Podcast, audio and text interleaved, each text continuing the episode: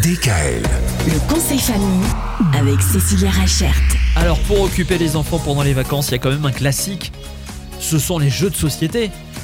Exactement. Mais Les à un moment donné, les jeux de société, euh, on les a tous écumés à la maison. Non mais euh, c'est-à-dire qu'il y en a quand même de plus en plus. Ah oui, il y en a de plus en Parce plus. que, bon moi à mon époque c'était le Milborn. Et puis c'est tout. Ah ouais Mais Moi, euh, toujours été le Monopoly. Non Bah moi oui. aussi c'est vrai. Moi aussi. Non c'est vrai qu'il y en a plein. Monopoly, Milborn, mais c'est des vieux jeux tout ça, Ah ouais dis donc. On n'est plus dans le, on n'est plus dans le coup? Ah, plus trop, non. hein. Il y a plein de Quirkle, nouveaux jeux. Quirkle, il faut jouer à Quirkle.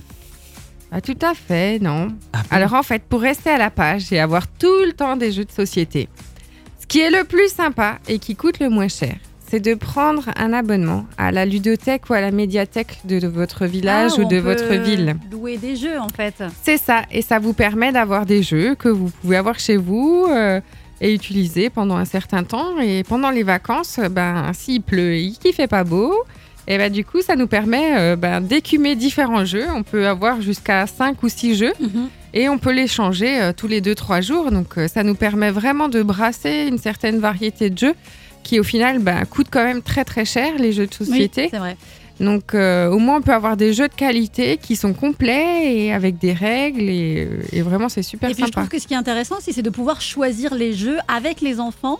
Euh, parce que bon, du coup, euh, c'est pas que les enfants qu'il faut motiver pour jouer aux jeux de société. Parfois, c'est les parents aussi. hein.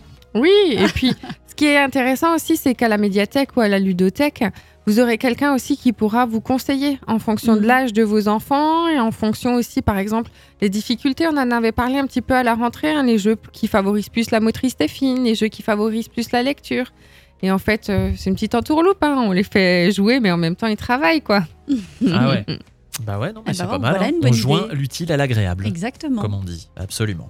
Demain, on va parler de l'ennui chez les enfants. Ça arrive. Mais je m'ennuie. Mais oui, parfois, on ne trouve pas de quoi les occuper et ils Mais je s'ennuient. m'ennuie. Bah finalement, c'est peut-être pas si mal que ça. On en parle demain.